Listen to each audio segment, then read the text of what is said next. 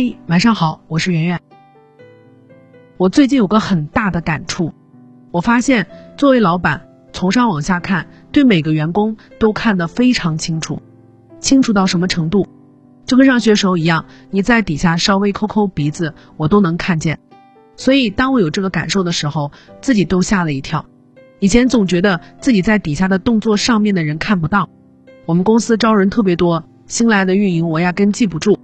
但是有个女孩，你就没法忽略她。她很能干活，我们一说找样品，她跑得特别快，收拾现场麻利，让她做事情不拖泥带水，说干就干。我切个蛋糕，她都会走前面负责给别人递。我今天忽然想到她，就向人力特意打听，就是刚来那个勤快的小姑娘叫什么啊？人力说叫某某某，我就好奇他们怎么会知道。人力说：“因为这个女孩到了三天，就知道自己找活干了。拜托，这个时代谁上班不是能摸鱼就摸鱼？老板不分配活，正好正大光明的可以休息。找活干的人多稀罕啊！你看，其实不只是老板对周围的人一清二楚，现同事比老板更清楚谁努力谁摸鱼，只是可能同事不是管理者，不介意而已。很多时候你会觉得冤枉。”我只是这一次迟到了，凭什么就觉得我上班不努力？其实也不是，是一个人的状态、神情、一些小细节和表达方式，都决定了自己在别人心里的印象。努力是假装不来的，不努力也一样。如果你是个有追求的人，那就把追求写在脸上，努力干，别怕吃亏。即便是腐败的公司里，领导其实也知道谁是干活的人。同时，也给大家一个劝告，千万不要进那种公司的小团伙。有些小团伙就跟上学时候一样，彼此之间以不努力为荣。我讨厌上班，你也讨厌上班，然后大家就一起抱团。我有个老板朋友，他觉得现在网上有个特别害人的风气，比如周一大家都很讨厌上班，一工作就摸鱼，觉得现在很苦，嘲讽周一以教摸鱼经验为荣。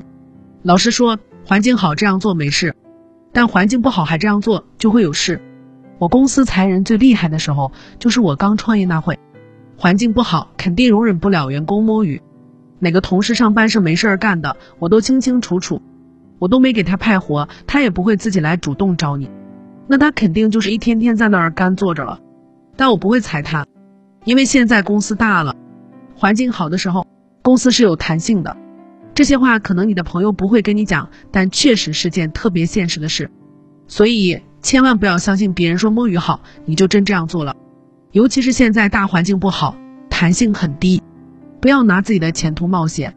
那天我们公司是平组去找商务拿产品资料，一直找不到人，很着急，就来问我。一般别人不回信息，我们第一个想的都是为什么不回。但我的想法是，他发生了什么？就跟上学时候好孩子和坏孩子的区别一样，有的小孩他没上学，你会说。为什么不来上学？但有的小孩没来，你会想他不会有什么事吧？我们那个商务就属于那种好孩子。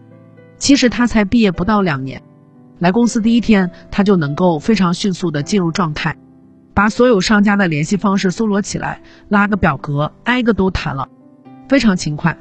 同时他又很有自己的立场，不会看老板有没有在加班，事情做完就走，有时候会自动加班到十二点多。但周末也休息，不会故意加班，并且我能感觉到他对品特别有热情。他会告诉你说，这个品如果谈下来多好多好，丝毫不在意自己刚入职经验不足，不是第一线等等。他做每个决策都会站在你的角度上去考虑，我就感觉价值观正确，立场不偏差，同时又很勤奋。这样的人，我从来都不会怀疑他故意不回信息。人有两个东西是不可隐藏的。一是勤奋，二是真心。你有没有为工作真正的考虑？简直太明显了，就跟男人爱不爱你一样明显。其实你是骗不了自己的。所以讲这么多，结论是什么？就是千万不要自欺欺人。找一个喜欢的公司，喜欢的老板，全心全意去工作。因为最怕的不是欺骗老板，而是自我欺骗。有的人总问我，为什么我在这里得不到晋升？为什么我没有拿到更高的薪资？为什么我不是被信任的那个？其实很多时候都是前面决定的，是很难改变的。我突然明白，为什么我上小学时明明已经表现得很乖巧了，上数学课，我做的十分端正，但我们数学老师死活不喜欢我。我猜他肯定是感觉到了，我也不喜欢他，我只是需要他的喜欢而已。